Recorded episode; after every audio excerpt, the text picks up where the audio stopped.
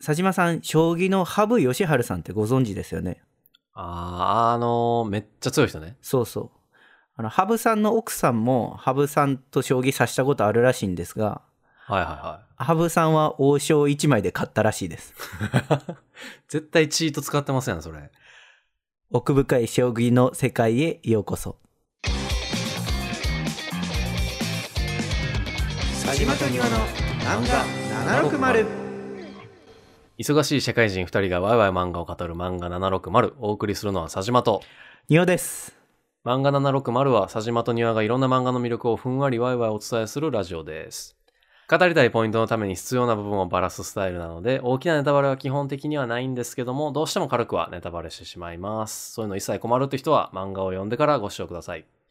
はい。番組面白いと思った方は、高評価、チャンネル、ツイッターのフォローをよろしくお願いします。ということでね、ちょっと喋り出そうと思うんですけど、うん。ちょっと一個反省があって、はい。今日の導入で喋ったじゃないですか。はいは一番大事な将棋のところを甘噛みするっていうね。い はい。いや、なんかそういうとこでブリブリしてくんなと思いましたけど いね。やー、将棋みたいな言い方になりました。 ほんまか、反省これ。ひどい。 次から噛まずに行きましょう。将棋ね。将棋。うん、将棋。ということでね、はい。あの、今回の漫画は3月のライオンです。おー。ご存知ですかいやー、あのね、めちゃくちゃ嫌な言い方なんですけど、は流い行り始める前から読んでま した。めっちゃ嫌な言い方。でもね、多分5巻ぐらいまでなんかな、読んだの。 あら。多分です。えっ、とね、まあ、佐島さん読んだことあるってことなんですけけど、うんうん、まあ、知らない人の方のために簡単に紹介しておくと、えー深い孤独を背負っていた高校生プロ棋士の、えー桐山玲が川本家っていう、まあ、家族のみんなと出会って温かな気持ちを取り戻しながら進んでいく心温まる将棋漫画ですということですね。あのね、桐山くんと川本家のなんか心の触れ合いみたいなね。そうなんです心の鎧が一枚一枚剥がれていくみたいな感じがめちゃくちゃいいんですよね。めちゃくちゃいい。あで一応ねあのラブストーリーっていうことで紹介されてたり表現されてる時もあるんですけど、私的には、こうラブストーリーっていう言葉でまとめたくなくなるようなあはいはいはい。こう結構たくさんのものが詰まってるなっていう漫画だと思ってます。惚れた晴れただけではないと。そうなんかそれだけラブストーリーって言葉だけで縛っちゃうともったいないなって思っちゃうんでうすんようね。んううん。んなるほど。うんそんな3月のライオンの今回のテーマは、愛しさと切なさと心強さとです。あとなんかポエムっぽいの来ましたね。えー愛しさと切なさと心強さととは、えー篠原涼子 with.t 小室が歌うアニメーション映画ストリートファイター2ムービーの挿入歌でダブルミリオンを達成しており、この曲で篠原涼子 with.t 小室は、えー紅白歌合戦にも出場しています。えー、なんか僕、日本のポップカルチャー疎いんで、解説ありがとうございます。いや、ちゃうん すよ。これ何僕の渾身のボケやったのに。ボ ケいなや、んか知らんもん。ボボケをボケで返すみたいなやめてください。知らないんすもん、僕。だって、ポップカルチャーのなんかそう出されても、わかんないんすもん、僕。え、この曲知らないんですかなんかね、さっき聞いて、あー、これねってなった。めちゃめちゃ有名な曲で。だって、ストリートファイター2ムービーって、なかなか、なんていうか、コアなコンテンツじゃないですか。まあね、確かに。それの挿入歌が、あの、ダブルミリオンを達成してるっていうね。うんうんうん。その時点でもすごいし、すごいこれで紅白も出てるんですよ。そんな有名な曲なんで。いや、その、この話じゃないでしょ、今回。うん、この話ではない。 この歌の話ではないですよね。ちなみにちょっと豆知識つけておくと、はい。あの、ストリートファイター2の、この映画の中に挿入歌として伝われ使われて、ゲームでもイン、インストえっと、はいかはいはいはい歌のないバージョンが使われたんですけど、うん。 この曲がジャスラック管理になってたんで、ストリートファイターのそのゲームにも、そのジャスラックのなんかシールというか、表記がされるっていうことが起きた、こう、珍しい、あれなんですよ ね。 今回その話じゃないですよね。いいんじゃない全 然。その話じゃない。早く愛しさと切なさと心強さとの話してくださいよ。はい。まあ何が言いたいかと言いますとですね、はいはい。この3月のライオンを表現するのにバッチリなまあ表題だと思いまして、うん。こんなにね、その、まあ、愛しさと切なさと心強さが、こう、同居してる漫画って他にないんじゃないかなって思っちゃうんですよ。なるほど。そのね、書く出来事だったり表現が、うん。こう、豊かすぎて、はいはいはいもう僕にとっては刺激的なんですよね。なるほど。もう泣けるというか、もう感情がこう溢れ出てしまうみたいな、そんな漫画だと思ってるんですよね。確かに僕も全部読んでるわけじゃないですけど、多感な時期に読んだんで、感情が高ぶりす、高ぶりすぎて、読め、読むのやめたみたいなとこはちょっとあるかもしれない。高ぶりすぎてやめたので、高ぶりすぎてやめた。 まあちょっと後に聞こうかな。 で、まあ、今回はその3月のライオン信者をより増やすためにですね、はいはいはい。あの、篠原涼子 WithT 小室の力を借りながら話していきたいなと思います。お願いします。えー一つ目が愛しさなんですけれども、えー、と僕たちがこう忘れていた人の温かさを思い出させてくれるこうじんわりくる愛しさがね上手にやっぱ描かれてるなと思うんですよね。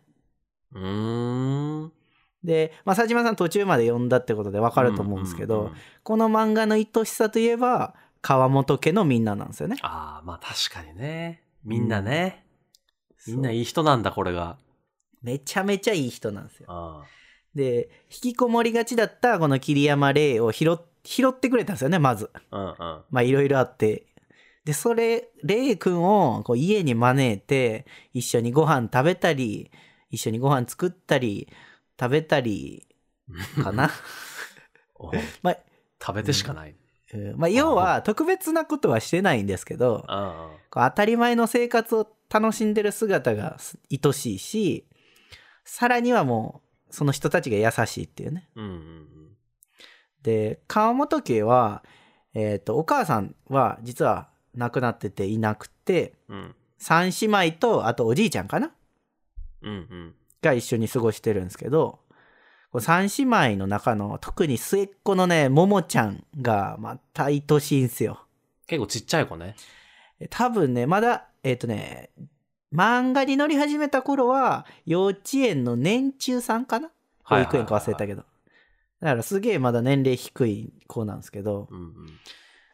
川本家がお菓子屋さんなんですよね実家がうんうん。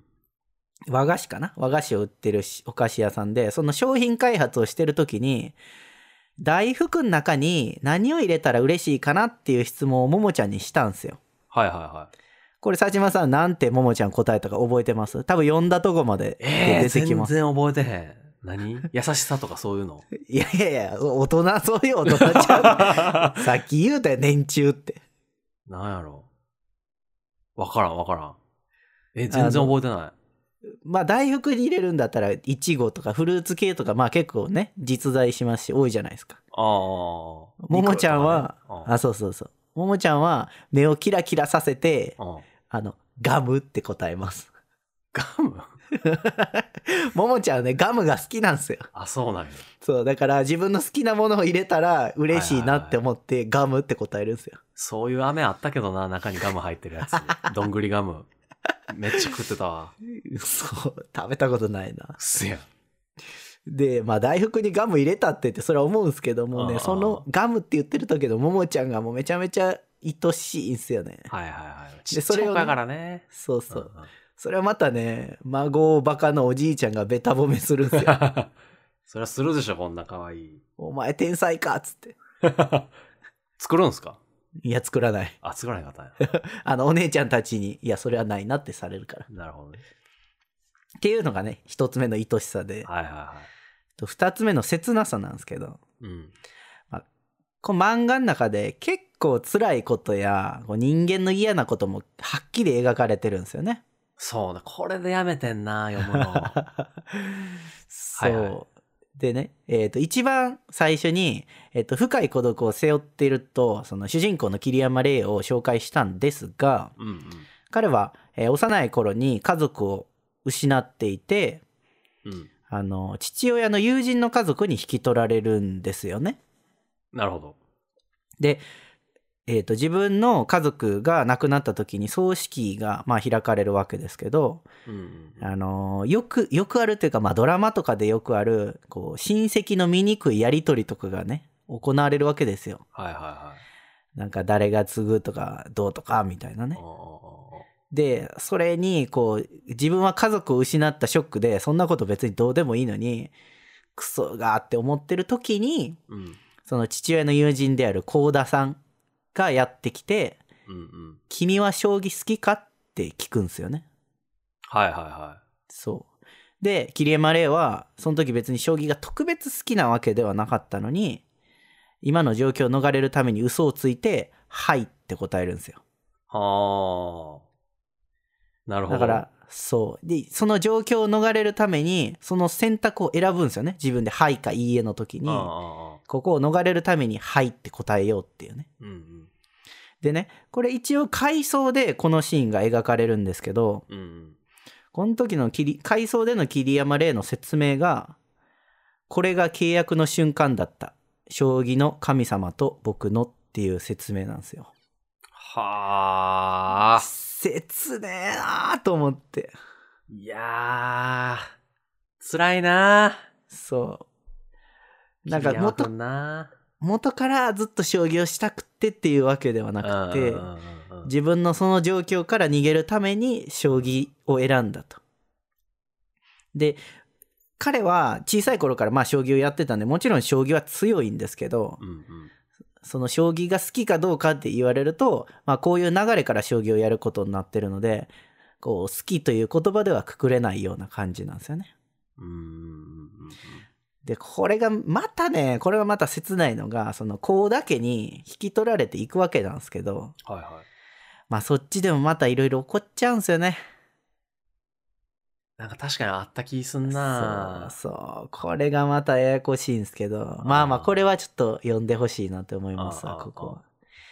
でまあた見と、返ちすょっかはいはい。と切ないなっていうのが、多分佐島さんがあの言ってたやつ、うん。あの、いじめね。あれなぁ。そう、そうあの、川本家の次女次女ですね。ひなちゃんです。そう、次女がなんかいじめられるみたいなのを、時間、いじめられるみたいな感じで、こ う、次回予告みたいなの出てて、いやー、俺もう無理耐えられへんと思って、い読むやのー、やめ結た。構ね、あそこも切ないっすね。そう、もうこれ、それがもうマジで読むのやめた理由、一番の理由だ、それ。無理と思って。うん僕がそこで買うのをやめれば物語は止まると 思って。僕の中での。でね、これ読んでほしいですわ。マジかー。あのね、確かにいじめも結構なんて言うんだろう。リアルにこう描かれてるんですけど、でもこのいじめを乗り越えようとするひなちゃんの姿と、まあそれを支える周りの人の温かさみたいなのがまたいいんで、うんうんうんうん。読んでほしい。読むかぜひ。っー。はい。ていうね、切なさが二つ目でございましたと。はいはい。で、最後の三つ目なんですけど、心強さと、ということで、はい。まあ、将棋漫画っていうことで、やっぱもちろん将棋のこともやっぱ描かれてるんですよね。うんうん今までなんか将棋のこと1ミリも話して、ほとんど話してこなかったんですけうど、ん。確かにね。うん。そのね、プロ棋士たちの生き様がね、やっぱ勇気づけてくれるんです よ。確かになんか騎士の方々、まあまあ個性的な人ばっかですもんね。そう。この漫画の中でね。いや、多分漫画の中でも個性的ですけど、実際のプロの人も多分、キャラ濃いんやろなって気はしますね。ああ、確かにあの、ひふみさんとかそうです もんね。えそもそもね、やっぱ、奴らはねうん、とんでもない化け物なんですよ。やつらって。うん奴らは。81マスのね、将棋盤のん上のね、その無限にある戦略を永遠に考え続けて戦い続けてるってね、まあ正確か気にねの沙汰じゃないって正直思っちゃう。そう。うん。これはいい意味でね。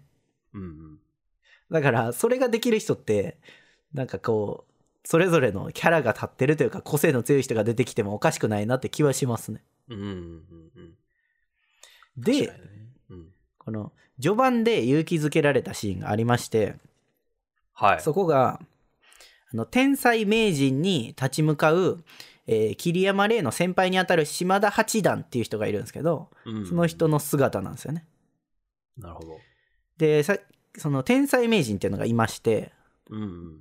でその名人はもうずっと勝ってるんですよ。十数年間ずっと勝ち続けてるような人で、はいはいはもう将棋界の化け物みたいな。い。うんうん。で、その人が、もそもそもその人ってとんでもない才能を持ってるんですよね。もちろうんん。うんうんでも、そのとんでもない才能を持ってるのに加えて、サボることなくずっと進んでいくせいで、その島田八段との差がどこまで行っても縮まらんと。はいはいはいはい。自分がいくら努力しても、そういう名人がずっと進んでいくから、いつまでたっても追いつけないっていうい。やーこれも切ないなこれはこれで、えーそうそうこれがねうん切ないんでもあるんですけど、はいはい。でもこの島田八段のセリフででも縮まらないからといって俺が進まない理由にはならんっていうわけですよおーいやかっこよすぎやろと思っていいてーこれ。なんかそのライバルに追いつけないからうんうんだからやらないみたいなそうじゃないっていういやー俺は己の道があるから進んでいくんやっうていうんいや、これ、心に刻みたい名言の一つ ですね。 でこれ島田八段はもちろうんんあのプロ棋士としてやって自分のためでもあるんですけどうん。こう背景的には自分の地元がこう応援してくれてるみたいなのもあっていろんな人の思いを背負って棋士としてやってるんですよね。なるほどね。まあそういうこともあるんでなんだろう自分はプロ棋士としてやっていくしかないとうん。いう覚悟のもとにこの発言があるんですけどでもねこういうやっぱ実直な姿をね見てるとね心強いなってこういう人が勇気づけてくれるなってすげえ思いますね。なるほどなまあでもそう、結局、そっちがなんていうか、作品のテーマみたいなところでは、そういうことですよね。切なさのところは、もちろんなんかいじめられるとかっていうのもあるけど、うん、でも力強く生きていくみたいなそうところなんですよね。そうなんか人々が何か大切なものを取り戻しながら進んでいくっていうのが一応こう漫画のテーマみたいなんであるらしいですねいいややー、どうしようかな読もうかなもう読んだ方がいいあどのうしようかないじめんところは確かに腹渡りえくり返る感じあるけどいや、そう、マジで、ほんまね。なんか、ちっちゃい時とか、中高の時はまだ読めたんですけど、いじめとか。うんなんかね、大人になるにつれて、なんかどんどん許せなくなってくるんですよ。もう おい、まあ、まあね先生、これなんとかしろやってな ってくるモンスターペアレントみたいになってくる、こっちが。それはわかるけどまあ読みましょうああ、ちょっとじゃあ、わかりました。読んでみましょう。久しぶりに。ぜひはい。ちょっとねあの僕に熱が入ってしまって長くなっちゃいましたごめんなさいいや、もう僕が合図中打ってるだけだったんで、楽でしたわ。楽とか言わな いはあの、い。今回のテーマを与えてくれたね篠原涼子 WithT 小室に感謝しますなんか Spotify にもね、あるみたいなんで、今日これ聞きながら仕事します わ。だからこれがボケやっちゅってん ねボケをボケで返すんじゃないいや、いいでしょ。Spotify で仲良く聞きましょうよ。そういうことちゃうね言いたいことは僕らも載ってますからね、Spotify。あそうねそれは載ってるけどはい、はいということでした まあ、漫画760は、今言ったように Spotify にも載ってますし、Podcast でにも載ってますし、毎週ね、水曜日の18時に更新しています。えー番組の感想を語ってほしい漫画のリクエストはメール、ツイートで受け付けています。えーツイートの場合は、シャープ漫画760。えーメールは、さじま .niwa.gmail.com まで。えー漫画760のホームページからも送れるようになったので、えー番組概要欄からホームページの URL をご確認ください。